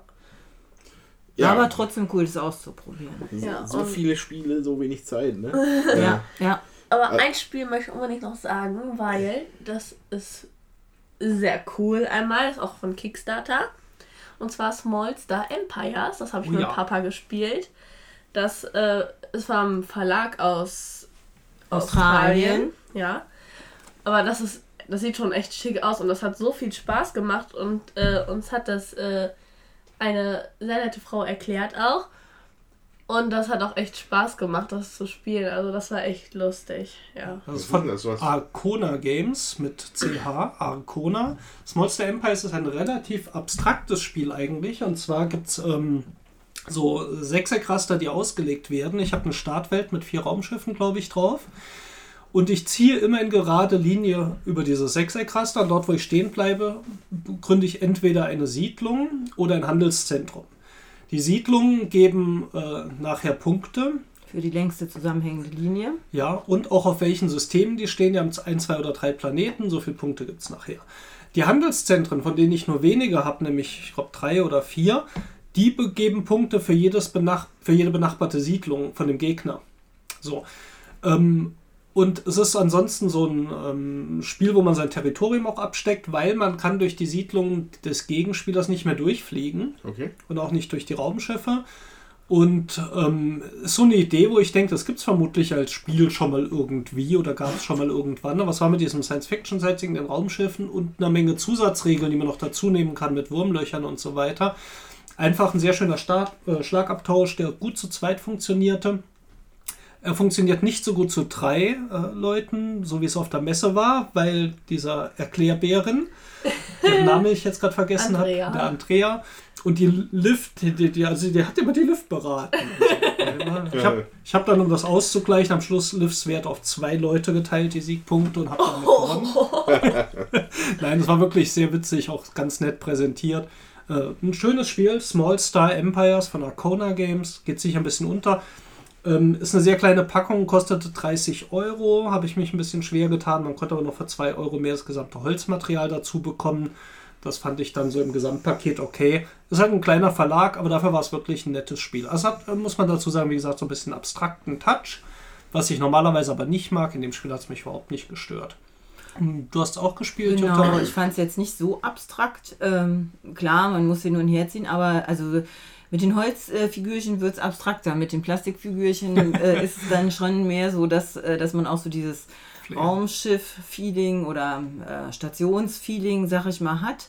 Ähm, ja, funktioniert eben auch zu zweit gut, auch abends nochmal, aber da muss man schon mehr überlegen, finde ich jetzt, als wie bei King Domino. Das ist Ja. schon ähm, kräftiger äh, zum Denken, aber macht Spaß und ähm, ja, würde ich auch gerne mal zu viert ausprobieren, wie das dann Mhm. funktioniert. Das haben wir jetzt noch nicht gemacht. Ähm, ihr habt das einmal auf der Messe gespielt ne, und wir haben es einmal zu Mhm. Hause gespielt und ähm, weiter sind wir jetzt noch nicht gekommen. Ja, und ganz besonders lobend muss man eben die Andrea dort erwähnen, auch wenn die uns nicht versteht, weil sie sprach kein Deutsch, aber die hat sich immer noch so gefreut, weil wir, glaube ich, die ersten waren, die es gekauft hatten auf der Messe. Weil wir hohen Wiedererkennungswert hatten mit Ja. unseren T-Shirts. Ja, wir haben uns jeden Tag noch mal irgendwie getroffen und so und haben Ja. auch, uns auch über Facebook ausgetauscht und ja. ja, und die hat sich immer unheimlich gefreut, wenn sie uns wiedergesehen hat. Äh, ja, aber vielleicht mal andersrum gefragt. Gab es ja etwas, was auf der Messe, was euch aufgefallen ist, was irgendwie nicht so cool war? Irgendein Spiel, was irgendwie hängen geblieben ist, was nicht so mega gut war? Ist ja vielleicht auch mal interessant für die Zuhörer. Ja, also wir haben ausprobiert. Ich meine, man kann ja davon keine ähm, Kritik oder umfassende Kritik äh, abhängig machen, aber wir haben ausprobiert Risky Adventure und das hat uns, oder mir hat es nicht so gut gefallen. Wir waren der Andreas und noch ein Andreas und der Mike und Immer diese Andreasse. Ja, ne? und ich fand es ein bisschen kronkelig irgendwie. Das war das Queen Games. Das war das ne? Green Games Spiel. Ähm, man musste ähm, Aufträge erfüllen und musste dazu äh, vorher bestimmte Karten, glaube ich, einsammeln. Ich weiß gar nicht mehr so genau, um dann Punkte irgendwie zu sammeln. Und äh, die Symbole, die da drauf waren, die waren nicht mehr, also die waren auf unterschiedlichen Karten und äh, hat, also man musste irgendwie viel suchen. Ich fand es unelegant gemacht. Ja, also es war halt auch, ne, Wink mit dem Soundfall. Auf das Spiel wollte ich dann im Endeffekt jetzt auch hinaus mit der Frage. äh, ja, also, ne, hier Risky Adventure von Anthony Rubo bei Queen Games rausgekommen dieses Jahr. War nicht super, fand ich. Also, äh, genau, also wie die Jutta gesagt hat, es war halt, musste halt, eigentlich ist es so ein Worker Placement mehr oder weniger, aber du musst ja halt die Sachen noch irgendwie dann dazu kaufen. Ähm, aber da war irgendwie auf dem Spiel war noch eine Ebene zu viel drauf. Und zwar meine ich, du konntest halt bestimmte Karten kaufen, nur dafür musstest du vorher schon andere Karten haben. Also, weil das waren dann diese Aktivierungsrunen oder sowas. Das war eine Stufe für mich, die völlig überflüssig war darüber. Und dazu kam auch, dass du immer drei Worker platzierst. Aber realistisch ist, dass man sich eh nur, glaube ich, mit zwei Aktionen davon kann man sich nur leisten. Das wird nachher auch nicht mehr. Äh, ja, es ist jetzt schon was her und es waren noch viele Spiele auf der Messe. Mhm. Ähm, wie hatte ich damals, damals den Eindruck, dass sie halt dadurch, dass sie drei Arbeiter genommen haben, einfach nur ihr kaputtes System damit irgendwie gegenfixen mussten, damit es halt, weil, weil irgendwie die Wahrscheinlichkeiten so schlecht waren, dann haben sie noch einen Worker zu, noch mehr dazu getan und das war dann irgendwie, also, Mhm. es hört sich an wie, wie äh, sinnloses Gebrabbel gerade, aber Hat Ja, nicht gut funktioniert. Also- Das fassen wir es mal so zusammen. was wir gronkelig ist einfach Gronkelig. die beste Beschreibung. Auf gut Deutsch, kronkelig. Ja, das stimmt, was du gesagt hast. Zwei Aufträge, ähm, zwei Worker, mit denen konnte man das machen. Und für den dritten hat man eigentlich nicht genug ähm, Grundmaterial, sag ich jetzt mal, gehabt, um die dritte Aktion noch ausführen zu können. Und den hat man dann halt irgendwo abgestellt. Das war richtig Banane. Und Vielleicht haben wir es auch falsch verstanden oder wir haben es nicht richtig erklärt bekommen. Äh, für mich hat, war es halt der, der, der, der Stinker der Messe. Das hat, war gut. Was jetzt keine Auszeichnung ist, auf die man stolz sein muss. die Der goldene. Stinker. Ja. Liebe Hörer da draußen, falls äh, Whiskey Adventures bei euch gut ankam, lasst uns mal wissen, was Ja, wir vielleicht gerne. falsch gespielt hätten oder was da der Spielreiz ist. Ja, und vielleicht ist es auch, es ist ja nur ein erster Eindruck gewesen. Manche Spiele muss man halt auch äh, wiederholen. Dazu kann ich nur sagen, also Schatzjäger hat, mir, hat mich letztes Jahr auf der Messe auch nicht umgehauen und dann haben wir es hier zu Hause doch noch ein paar Mal gespielt und weil wir es geschenkt bekommen haben, wir haben es gar nicht Von eingekauft. Mike. Danke, Danke, Mike. Und äh, Der Mike Ja. schenkt mir nie was. Danke, Mike. Auf jeden Fall ähm, hat sich das dann auch mit dem Spielen dann doch entwickelt und äh, ich habe jetzt ähm, später doch einen positiveren Eindruck gehabt. Also Ja, das war ein schönes Spiel von Queen Games. Ich mochte das. Ja. Hat von euch jemand dieses Endzeit-Spiel da von Queen Games ausprobiert? Armageddon? Armageddon? nee. Da sagte mir noch der Redakteur, dass das für ihn das stärkste Queen Game-Spiel in diesem Jahr sei. Ich bin aber auch nicht mehr dazu gekommen. Ich, ich glaube, ich habe es auch nicht gespielt. Ich habe es zwar irgendwie mal gehört, irgendwie der Name kommt mir bekannt vor, aber ich glaube Ja. nicht. Ja, dann, ähm, ich hätte jetzt noch ein schönes Spiel, ähm, das wir allerdings auch nicht mitgenommen haben, weil es nicht ganz in unsere Zielgruppe passt. Es war erstens kooperativ. Es war zweitens schon ja ein Kinder- bis. Familienspiel. Das war Der mysteriöse Wald. Und ich glaube, es war bei Yellow. Ja, bei Yellow. Das, ich wollte ja immer andere Spiele bei Yellow spielen, aber die waren alle besetzt. Dann haben wir es mal geschafft und haben das Spiel gespielt. Ja. Und Der mysteriöse Wald, das basiert auf einem Online-Comic. Das ist eine Spielumsetzung von Wormworld. Das ist ein kostenlos im Internet verfügbares Comic. Gab es auch mal als App, ist glaube ich inzwischen eingestellt worden, mit super schönen Grafiken. Ist glaube ich auch ein, ein deutscher Comiczeichner, auch aus dem Videospielbereich, wenn ich mich recht entsinne. Ich ziehe gerade absolute leere Karte, wer das ist, aber das ist mir, der Mann Ja. mir geläufig. Lieske. Lieske ist der Name, Vorname weiß ich jetzt nicht. Jedenfalls super schöne Zeichnung. Und als ich gesehen habe, da gibt es ein Spiel zu und dann auch in der Yellow-Qualität. Ah, super schön. Ich stehe total drauf. Das Spiel haben wir allerdings nicht mitgenommen. Es hat nämlich ein paar Nachteile gehabt. Erstens, es war kooperativ, was nicht alle von uns an, äh, so teilen als Spaßfaktor. Und das Ja. zweite, es war halt schon auch sehr ein äh, Kinderspiel eher, was äh, teilweise bei uns jetzt schon ein bisschen aus der Zielgruppe rausfällt. Und dann hat es auch noch einen Memory-Mechanismus, wo Papa, ich komplett rausfalle. Ich würde euch auch sagen, wieso, aber ich habe es vergessen. Und, äh, Nein, aber ich möchte es eigentlich hier nochmal erwähnen, weil es ist ein schönes Spiel. Ja. Es ist ein schönes Familienspiel, es ist kooperativ. Ähm, und ich kann es nur allen Familien ans Herz legen. Guckt es euch mal an, der mysteriöse Wald. Äh, war eigentlich echt eine runde Sache und vielleicht landet es ja trotzdem mal irgendwann nochmal bei uns, weil es einfach so schön aussieht. Ja, also es war wirklich ganz nett. Und, aber unsere Kinder sind einfach auch schon zu alt. Also ich finde so für sechs bis, äh, ja, oder ab fünf kann man das auch schon wirklich äh, nett spielen. Und sah schön aus. Hm. Wunderschön. Und die Svea hat den Comic auch gelesen und leider war die am Samstag nicht mit, sondern war anderweitig unterwegs. Und der hätte das bestimmt gut gefallen, weil eben sie den Comic auch total liebt. Die hat den vor zwei, drei Jahren schon gelesen und fand den total super. Hm. Und von daher, ähm, ja, Kinder, Ja. die an dem Spiel Spaß haben, haben sich auch an dem Comic Spaß. Also, der mysteriöse Wald, alle Familien, schaut es euch mal an. Kann eine, eine super Überleitung machen von Wald und wunderschön zu Wald und nicht so schönen Artworks. Äh, naja, ähm, ich habe auch Turia gespielt. Das ist von Inka und Markus Brandt und Michael Rieneck und kommt bei Hook and Friends raus. Ähm, also das war aber trotzdem ein, ein, ein gutes Spiel. Also das mit den Artworks war halt, ist halt so ein Punkt. Äh, naja, äh, egal. Kann Jedenfalls man ist- sich heute auch kaum noch leisten, dass ein Spiel nicht schön aussieht. Also es gibt ja so viel. ja, das, ja, also Ja, aber ich glaube, das ist Ansichtssache. Ich fand nicht, dass das so extrem schlecht aussah. Es ist halt eine andere Art von Artwork, ne? Also, ja, so, so, weiß ich nicht, so 80s Airbrush oder so. also ich, ja, weiß ich nicht. Also ich, abgesehen davon, also ich bin ja eher so ein Systemtyp. Mir sind ja die Artworks dann ja immer noch egal, außer bei Scythe oder so, aber ähm, tatsächlich ist Turia aber ein interessantes Spiel gewesen. Und zwar ist eigentlich so ein Worker-Placement-Ding eigentlich. Ähm, ist aber in der absoluten Märchenwelt. Also man heiratet am Ende sogar die Prinzessin. Und das ist kein Scherz. Ähm, und äh, also wirklich so ein Märchen, richtig so ein Märchenkönigreich mit, mit verschiedenen Stationen, wo man halt die Worker halt einsetzt. Interessant ist, man die ganze Gru- alle Spieler haben nur einen einzigen Worker. Das ist ganz interessant. Also die- das ist quasi eine Abenteuergruppe, die durch das Land zieht. Das, was das Spiel aber wirklich interessant gemacht hat für mich, war äh, die Mechanik, die da drin war, wie man bestimmt, welche Aktion welcher Spieler machen kann.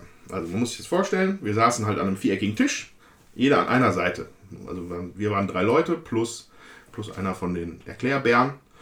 Also ne, viereckiges Brett, viereckiger Tisch. An allen vier Ecken des Spielbretts stehen so kleine Türme. Ne, also Pappe. Vier Seiten.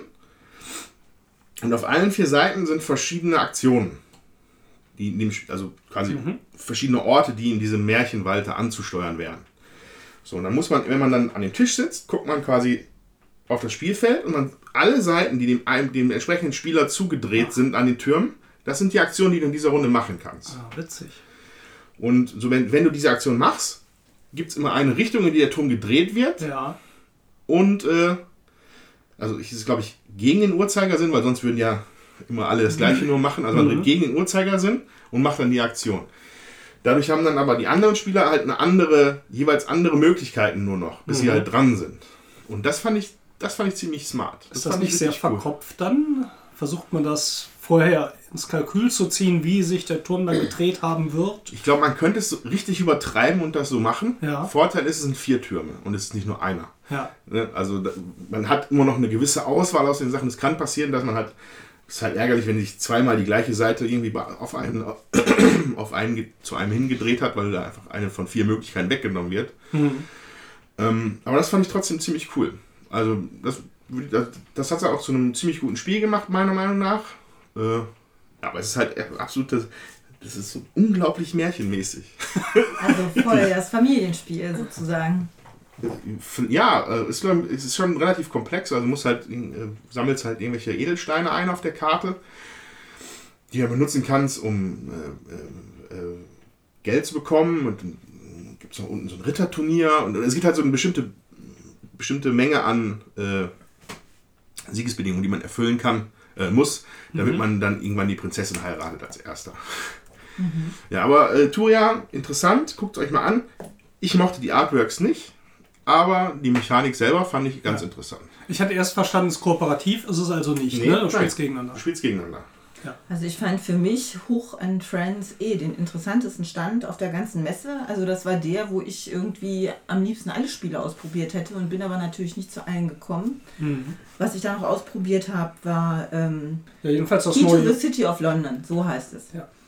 Ähm, das fand ich sehr schön, also wirklich ein ähm, Kennerspiel auch. Und ich habe auch Ulm ausprobiert, was ja auf der Fair Play-Liste ziemlich weit oben stand. Das habe ich auch eingekauft. Das hat äh, so einen Schiebemechanismus. Ähm, wie so ein, man hat so ein 9x9 ähm, großes Spielbrett äh, oder Feld, wo man so einen Pappmarker reinschiebt äh, und die drei ähm, Aktionen, die dann in der Mitte sind, die darf man eben ausführen. Und ja, das fand ich auch sehr elegant gelöst. Dazu gibt es dann halt noch einen äh, Fluss, auf dem man mit seinem Bötchen fahren kann und man kann im bestimmten Bereich des Flusses nur bestimmte Aktionen eben ausführen. Und ähm, man sollte aber möglichst auch mit seinem Bötchen weit nach vorne fahren, weil sonst äh, hat man Minuspunkte. Und das ist schon ein bisschen knifflig und taktisch gemacht. Sieht auch daneben trotzdem noch total schön aus. Also Michael Menzel hat die Grafik gemacht. Ähm, ich muss jetzt gerade mal nachlesen, wer das Spiel äh, gemacht hat, sozusagen.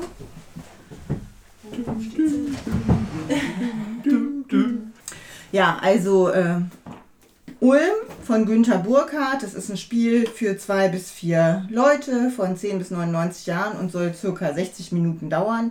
Hat, wie gesagt, ein sehr schönes Spielbrett, Michael Menzel Grafik. Mir hat es gut gefallen. Wir haben es jetzt hier leider zu Hause noch nicht spielen können. Lagen andere Sachen vor. Ähm, ja, ich freue mich auf jeden Fall drauf. Ja, wir sind dafür am Sonntag über die Messe gerannt, durch alle Hallen irgendwie und haben immer an jedem Stand geguckt, von der Spielburg. Haben sie noch Ulm? Nee, schon ausverkauft. Haben sie noch Ulm? Nee, schon ausverkauft. Ja, aber bei einem habe ich es dann noch äh, gefunden, beim Kooperationspartner, bei dem englischen Namen vergessen.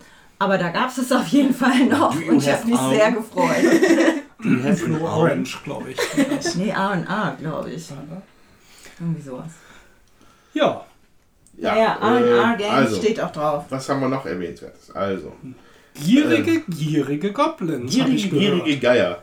äh, ja, das Richard Garfield Spiel des Jahres, äh, also nicht des Jahres, Hat sondern des, dieses Jahr das Spiel. ähm, das war Gierige, gierige Goblins. Ähm, fand ich witzig. Habt ihr da irgendwas von mitbekommen? Ich habe dir zugeschaut beim Ja, Spiel und okay, ihr habt stimmt. offensichtlich Spaß gehabt. Ja, also ich, also bei Richard Garfield, da erwartet man ja vielleicht einfach erstmal irgendwas, ein bisschen was komplizierteres oder so, aber andererseits mit, mit, Eigentlich mit nicht so. äh, hier äh, äh, King of Tokyo und so, das war ja eigentlich auch relativ Schatzjäger war fluffig. auch einfacher. Ja, aber, aber zumindest, also Gierige Gierige Goblins ist halt tatsächlich ein sehr actionreiches Spiel. Also es geht Ja. mehr um Geschwindigkeit und, und Reaktion und Übersicht als halt um irgendwelche Strategien. Ähm, Liv grinst von einem Ohr zum anderen. Oh. ähm, also Gierige Goblins. Jeder Spieler ist halt so ein Goblin-Clan, übernimmt er so die Führung. Und in der Mitte ist ein riesiger Berg an äh, so äh, Mayong-Plättchen, also von, vom Material her, diese, ich weiß nicht, wie man das nennt, so Dominosteinchen. Ja, ja. So, und die haben halt auf eine Seite, die halt, da ist nichts drauf, und auf der anderen Seite ist halt entweder eins von, ich glaube, fünf Edelsteinen, Metallen, ich glaube Gold und, und Diamanten und Saphire und sowas. Halt alles, was die gierigen, gierigen Goblins halt haben wollen. Ähm, plus, glaube ich, ein Monster, plus Dynamitstangen. Das ist das, was darauf sein kann. So, Die kommen alle in die Mitte des Spielfelds verdeckt. Und ähm, dann abhängig von der Zahl der Mitspieler werden da Minen, so, so, so Pappkärtchen verteilt. Das sind dann verschiedene Minen, die man halt. Äh, Also Minen nicht im Sinne von explodieren, Nein, sondern Minen von im Sinne von. Bergbau. Bergbau. So, und dann sagt irgendeiner mal Start. Und dann fangen alle an, wie wild diese Plättchen aufzudecken. Und sie dann wieder und dann verdeckt auf diese Minen zu verteilen. So. Ähm, und also man versucht halt dann möglichst viele wertvollere Sa Saphire halt in irgendeine Mine zu bekommen, die vielleicht eher so auf, auf der einen Seite des Spielfelds ist. Und äh, ja, und man muss halt ein bisschen achten, ähm, dass, also, ne, also die Edelsteine sind, bringen halt Punkte. Die, das Dynamit, wenn du Dynamitstangen mit in die Mine machst, ich glaube, ein verdoppelt die Punkte. Zwei Dynamitstangen verdreifachen die Punkte. Ich glaube, ungefähr sowas. Die dritte Dynamitstange sprengt allerdings die Mine und dann gibt es da gar nichts mehr. So. Also es ist halt, also man muss halt wirklich so spekulieren, wie viel kann man da noch machen und dann schiebt noch irgendwie Gegenspieler da in die Mine was rein, dann ist die vielleicht aber auch schon jetzt dann hochexplosiv. Jedenfalls ein riesiges Chaos bricht aus, alle haben Spaß, hauen sich auf die Pfoten und müssen dann zu einem gewissen Zeitpunkt, ich glaube, man kann zwei Minen beanspruchen für sich. Das heißt, man nimmt seinen, einen Marker von seinem Clan und legt ihn auf eine Mine. So, die ist dann dicht und da kann keiner mehr was reinmachen. Und wenn alle Minen weg, weg sind und alle Steinchen weg sind in der Mitte, äh, wird halt aufgedeckt, was da drin ist, einer nach dem anderen. So, ne? Und dann kann es sein, dass es halt die Minen um die Ohren fliegen. Es kann sein, dass du es halt ganz gut gemacht hast und vor allem das Material in deine Mine reingeschafft hast, äh, die deinem Clan, also die haben alle bestimmte Vorlieben. Äh, dann gibt es halt nochmal extra Punkte.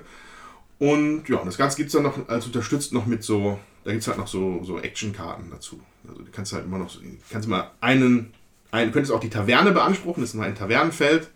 Und da kannst du dann so Aktionskarten ziehen, die halt dann nochmal ein bisschen was bringen können in der Wertungsphase.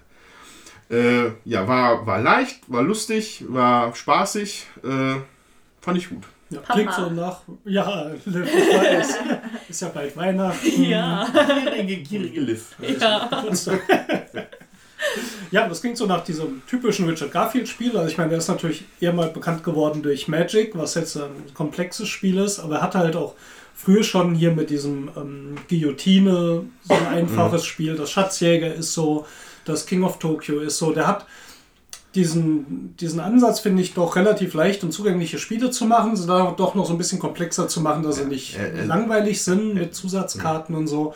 Und ich stehe da total drauf, weil es einfach so schön in die Mitte fällt. Man kann mal was Leichtes spielen, aber es ist trotzdem nicht banal. Und mir gefallen die Sachen von ihm echt gut. Ja, ja, ist ein, ist ein guter Punkt. Also ich habe jetzt nochmal über meine Aussage nachgedacht, dass man da was Schwierigeres erwartet hätte. Das ist nur meiner eigenen Auffassung geschuldet, weil ich habe im Studium auch Bücher dann von ihm gelesen teilweise. Ja. Und äh, das, der ist halt ein hochintelligenter Designer, der ein ganz tolles systemisches Verständnis hat. Aber er macht dann halt gerne Spiele über gierige Goblins, wo man Ja. sich auf die Finger haut. Aber er macht auch komplex. Und Netrunner ist ja auch von ihm das Kartenspiel. Und ähm, das ist äh, ja durchaus wieder ein Knaller. Also. Oder auch das äh, Roborally finde ich jetzt auch nicht gerade einfach. Ja, Ja, das stimmt.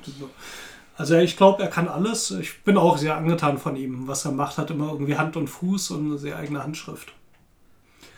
Hoch die Becher auf Richard Garfield. Was für eine plumpe Überleitung zum nächsten. Aber, aber ja, äh, Hochfläche, das, das ist auch ein Spiel, was ich gespielt habe. Ja. Wir haben das gespielt. Genau, ne? das, wir fanden, Andreas. das fanden wir lustig. Ja, wie beschreiben wir hoch, hoch die Becher? Also erstmal ist von Yellow wieder und das ist, also ich finde die Grafik ist mal wieder sehr schön. Man hat so einen Becher, der vor einem steht, der aber einem nicht wirklich gehört. Es gibt Aktionen, wie du den Becher füllen kannst. Es gibt Wein, das ist einfach so neutral. Dann gibt es Gift, das ist halt giftig. Medizin, das hebt ein Gift auf. Und du kannst dann zum Beispiel eine Sache in den Becher tun, die anderen wissen nicht, was es ist. Nimmst du dir einfach irgendwas aus deinem Vorrat, zum Beispiel ein Gift, tust das dann in den Becher Ist und das dann. ein Token dann? Oder Ja, genau, so ein Steinchen, diese Mhm. roten Edelsteinchen. Und dann ist der nächste dran, sagt, ja, wir schieben jetzt die Becher einmal rund und dann hat mein Becher zum Beispiel jetzt direkt der Andreas. Ich krieg irgendeinen Vergifteten, wo ich nicht weiß, was drin ist. Weil man sieht auch nicht, was im Becher vor einem ist und dann ja, muss man aufpassen. Und man hat noch so einen Charakter mit Sonderfähigkeiten, das ist schon echt lustig. Und dann muss man irgendwann trinken. Ja, Ja, genau, genau. also- Also, also dann sagt einer irgendwann hoch die Becher, dann ist noch eine Runde, in der dann 10.000 Mal rumgedreht wird und man überhaupt gar keinen Überblick mehr Ja, hat. also quasi der, Let- der seinen letzten Weinsteinchen wegplatziert, der sagt dann hoch die Tassen, glaube ich. So war das, hoch die Becher, der macht dann einen Trinkspruch. Äh, das Ganze ist dann halt auch ganz, eigentlich ganz nett eingebettet. Also es ist halt so ein Bankett von, von so einem Königshaus. So. Und jeder kriegt sein, einen anderen Spieler als seinen persönlichen Privatfeind zugelost. Ah, ja. So, das ist für die Punktewertung ist das ganz wichtig, weil es ist wichtig, dass man selber A überlebt und B gibt es nochmal Bonuspunkte, wenn ein Privat-Erzfeind halt vergiftet wird. Und es gibt noch einen Punkt, wenn beides davon eintrifft. Genau. Und äh, deswegen, wenn man dann quasi gegenüber auf der Seite, am Tisch, vielleicht so zwei, drei Spieler entfernt, also ich glaube auch je mehr Spieler da mal mitmachen, desto lustiger wird Ja. das. Äh, wenn das dann der Privatfeind ist, dann muss man natürlich überlegen, okay, wie kriege ich jetzt denn, wie, wie kriegen wir das denn hin, dass der in der letzten Runde noch einen Giftbecher zugeschaffelt kriegt? Und merkt man sich, welch, was ist denn jetzt hier gerade eigentlich ein Giftbecher? Weil man kann auch als Aktion, man kann was reintun, man kann einmal drehen Ja, genau, man kann und man kann reingucken. Aber Ah. immer, nur, immer nur der, der vor einem steht. Und dann Okay. muss es dir halt merken. Ähm, Das ist dann zwar ganz nett, dass unten so, so, so farbige Rädchen dran sind, also farbige Markierungen an die Becher, aber es gibt halt Charaktere, die haben die Spezialfähigkeit, diese Dinger einfach auszutauschen dann. Und das ist halt so, so Ah. ein Teil Memory, Teil Partyspiel. Fand ich auch sehr gut. Hat sehr viel Spaß gemacht. Das klingt witzig. Könnte Und, mir und, auch und gefallen. einen hohen Wiederspielwert, weil da glaube ich, Genau. hoher Wiederspielwert, weil da glaube ich so gefühlt 40 oder 50 Charaktere bei waren. Das war ein ja, richtig dicker ein Stapel. richtiger Okay. Stapel, ja. Mein erster Gedanke war, kommt auch echter Wein rein oder Ja, ähm, aber der verliert. viele Tokens. Dann ähm, habt ihr noch was zum Spiel, weil da fällt mir nämlich gerade noch eins ein, da muss ich eigentlich von erzählen. Das habe ich dem schon mehrmals erwähnten Mike nämlich mitgebracht. Das war Drunken Dwarfs. So, und das hat, ist ein Erzählspiel, fast ein Rollenspiel. Jeder kriegt ein, äh, so, so, so ein, wie so ein Platzdeckchen. Und da steht drauf, welchen Zwerg man hat und welche Geschichte der erzählen kann oder muss. Und man muss in der Geschichte bestimmte Sachen unterbringen. Und dann äh, gewinnt man, glaube ich, Punkte dafür. Das, soweit sah das erstmal ganz nett aus. Äh, was ich dann, oder was mich dann dazu gebracht hat, das zu kaufen, war, dass in oben rechts in der Ecke von die- diesem Platzdeckchen, das vor jedem Zwerg ausliegt, war so ein, so ein Kreis, so ein runder. Und da sagte dann der Erklärbär, dort stellt man sein Bier hin. Da habe ich gedacht, das klingt schon mal gut. so, weil das Bier ist nämlich in die Mechanik mit eingebunden und das ist folgendermaßen. Wenn jemand eine Geschichte erzählt, kann der andere die anzweifeln und dann muss man irgendwie so, so ein Battle machen. So, ich habe es nicht mehr genau im Kopf, wie das ging, ich habe es mir nur erklären lassen. Und es wird letztendlich dann darüber abgehandelt, wer recht hat, indem man von dem Bier trinkt und wer den niedrigeren Stand des Bieres hat, der gewinnt diesen Battle. Jetzt könnte man sagen, okay, dann sind nachher alle Leute ganz schnell besoffen, aber das Bier muss bis zum Ende des Spiels reichen. Das heißt, du musst dir das einteilen. Weil beim nächsten Battle kannst du halt nicht mehr noch mal viel von trinken. Okay. So, und was mich dann letztendlich dazu gebracht hat, es auf jeden Fall mitzunehmen, war, es gab einen Sondercharakter für die Leute, die alkoholfrei trinken, und das waren elf. und da habe ich es eingepackt und äh, Mike, das müssen wir spielen, wenn wir uns das nächste Mal sehen. Ach ja, Sehr witzig. Ja, hoch die Becher. hoch die Tassen, hoch die Becher, hoch die Flaschen. Äh, ja, ähm, was haben wir noch? Ja, wir haben noch Zoll ausprobiert. Das war ganz lustig. Ich hatte das äh, gesehen. Das ist ein Spiel tatsächlich äh, in zwei Gruppen gegeneinander auf einem sehr schön gestalteten Spielbrett und musst versuchen, einen Schatz zu finden und zwar schneller als die andere Gruppe und hast eben dazu auch Fertigkeiten, ähm, die du machen kannst und ja. Ja, der Spielplan, muss man sagen, ist so ein bisschen dreidimensional aufgebaut. Das heißt, er hat verschiedene Höhenebenen und ist auf so einer Insel super grafisch schön gemacht. Ähm, unsere Mitspieler, mit denen wir es da ausprobiert haben, waren ein bisschen enttäuscht, dass es immer gleich aufgebaut ist. Das sieht erst so variabel aus, aber eigentlich ist die Insel fest aufgebaut. Hat aber so ein bisschen was von so einem Multiplayer-Shooter bei, äh, bei Videospielen. Das heißt wirklich so die beiden Teams, A4 Personen, die bestimmte Punkte besetzen müssen, irgendwo zuerst hinkommen müssen und so weiter. Und das sah einfach super einladend aus, muss man Ja. sagen.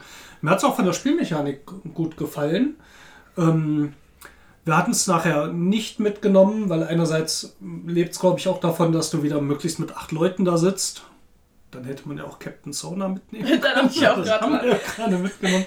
Ja, und äh, wir waren uns noch nicht so ganz überzeugt. Es hatte einen relativ hohen Glücksfaktor. Und das haben wir auch dort angesprochen. Und äh, der Designer, der da war, sagte auch, es geht in Richtung Familienspiel.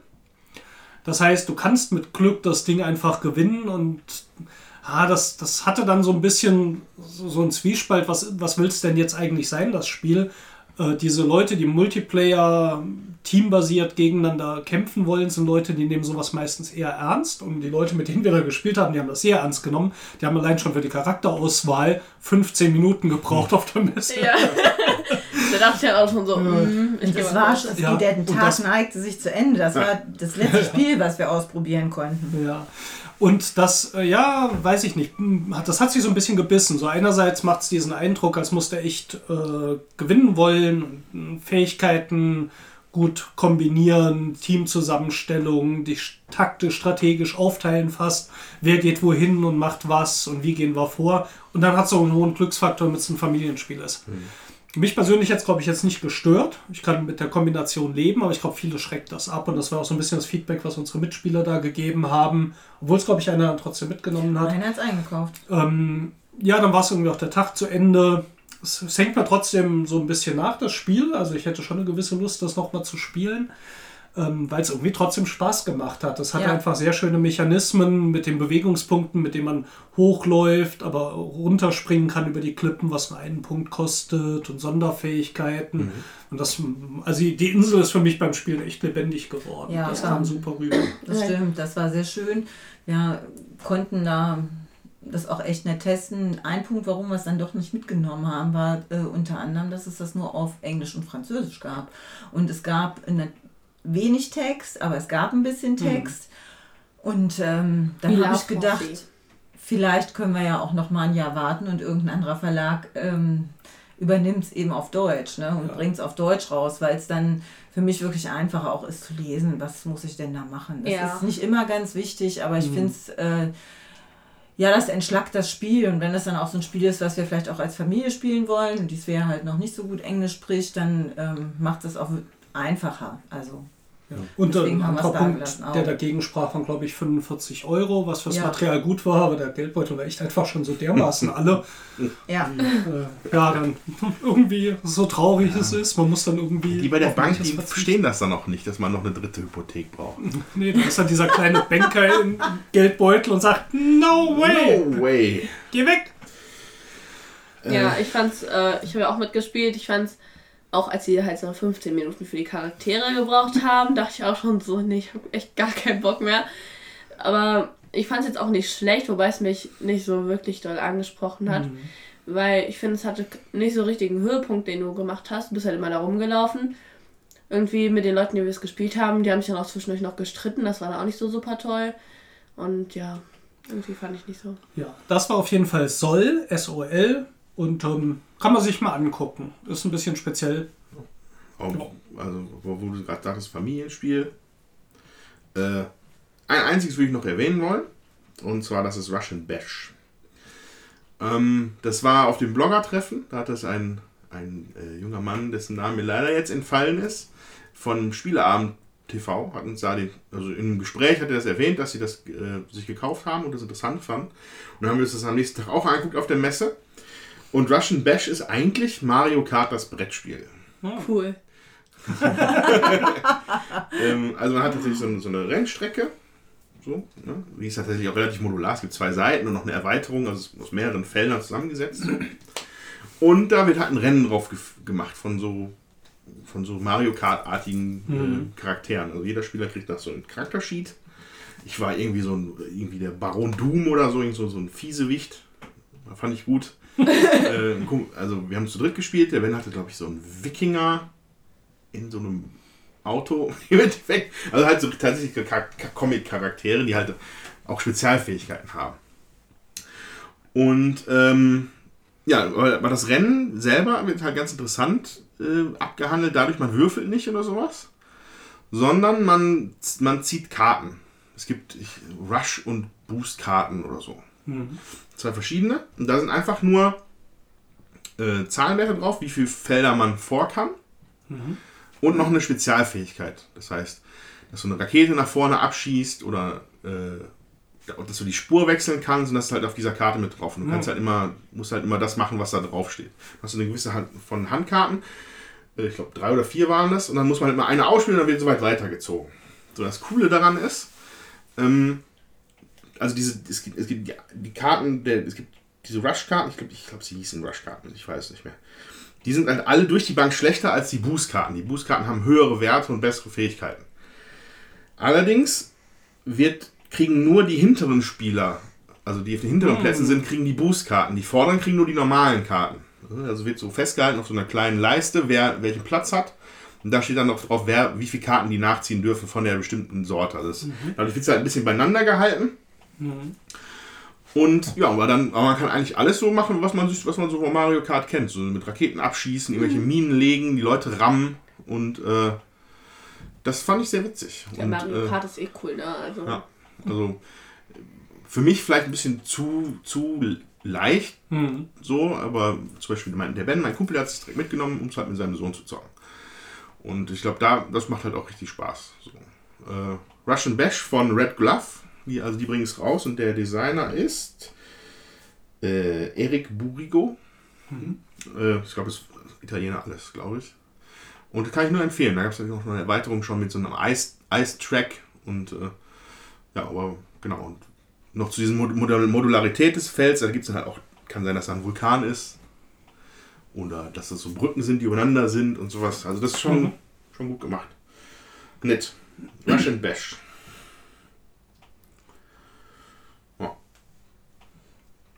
Wow, das war jetzt viel Essen. Das war viel Essen.